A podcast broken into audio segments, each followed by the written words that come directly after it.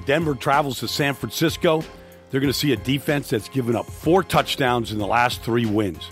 They're led, of course, by the All Pro Von Miller, who's back on his game, second in the league to Aaron Donald in sacks. And when he gets a little help on the inside from Shelby Harris, it's a lot of destruction. Suddenly the defense dealing with a host of injuries as Driskel is sacked again. The 49ers got to protect their quarterback better than Cincinnati did last week. Von Miller's on a tear right now, and he's helping this defense get back on target. They're on a streak right now, three straight wins, and they're led by Von Miller and a good defense. Not only are the San Francisco 49ers going to have to contend with Von Miller on one side, they're going to have to contend with the rookie Bradley Chubb on the other. Combined, they have 22 and a half sacks and six forced fumbles. And when they want to double Von Miller, it's going to single up Bradley Chubb against Joe Staley this week. And his ability to be able to turn the corner and get to the quarterback and get the ball out. That's what it's all about. The sack fumble. When he gets the ball out, not only does he want to get to the ball, which he does, and recover this fumble, he wanted to score as well. He wanted the sack, fumble, score, the trifecta. Against the defense that's rushing the pass. Ball's loose. It's ruled the fumble on the field. That's a live football, and Denver has it. For the 49ers, it's about developing their younger players, like rookie second round pick Dante Pettis, who had a great game against Seattle. And here, Nick Mullens is going to motion him across the formation.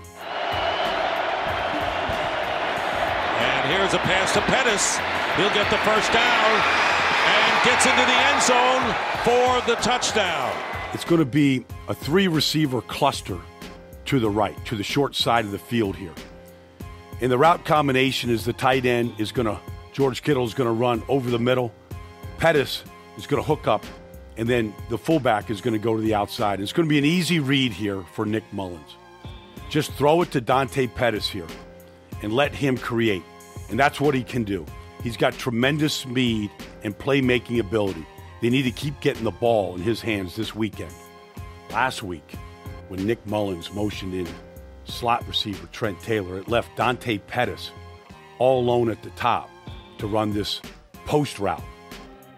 And on the playoff play action, max protection, when Seattle tripled George Kittle, their leading receiver, and they doubled Trent Taylor going to the flat, it left Dante Pettis all alone, one on one, and Nick Mullens made the right read. He throws it to a spot here, and Dante Pettis, he finished it. Mullens, and it's caught by Pettis. In stride, and Pettis racing for the end zone gets a touchdown. But in this game, I like the Broncos to continue the winning ways, 27 to 24.